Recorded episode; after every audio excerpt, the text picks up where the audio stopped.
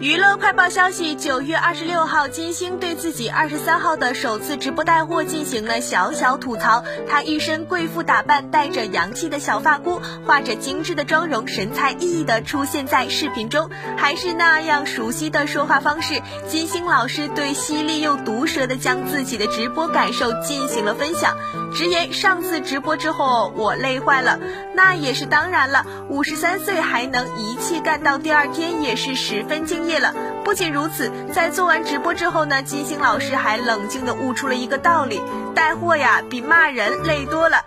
说这话时，金星还瞪着眼睛，双手叉腰，和说出的话又形成强烈的反差，戳中不少人的笑点。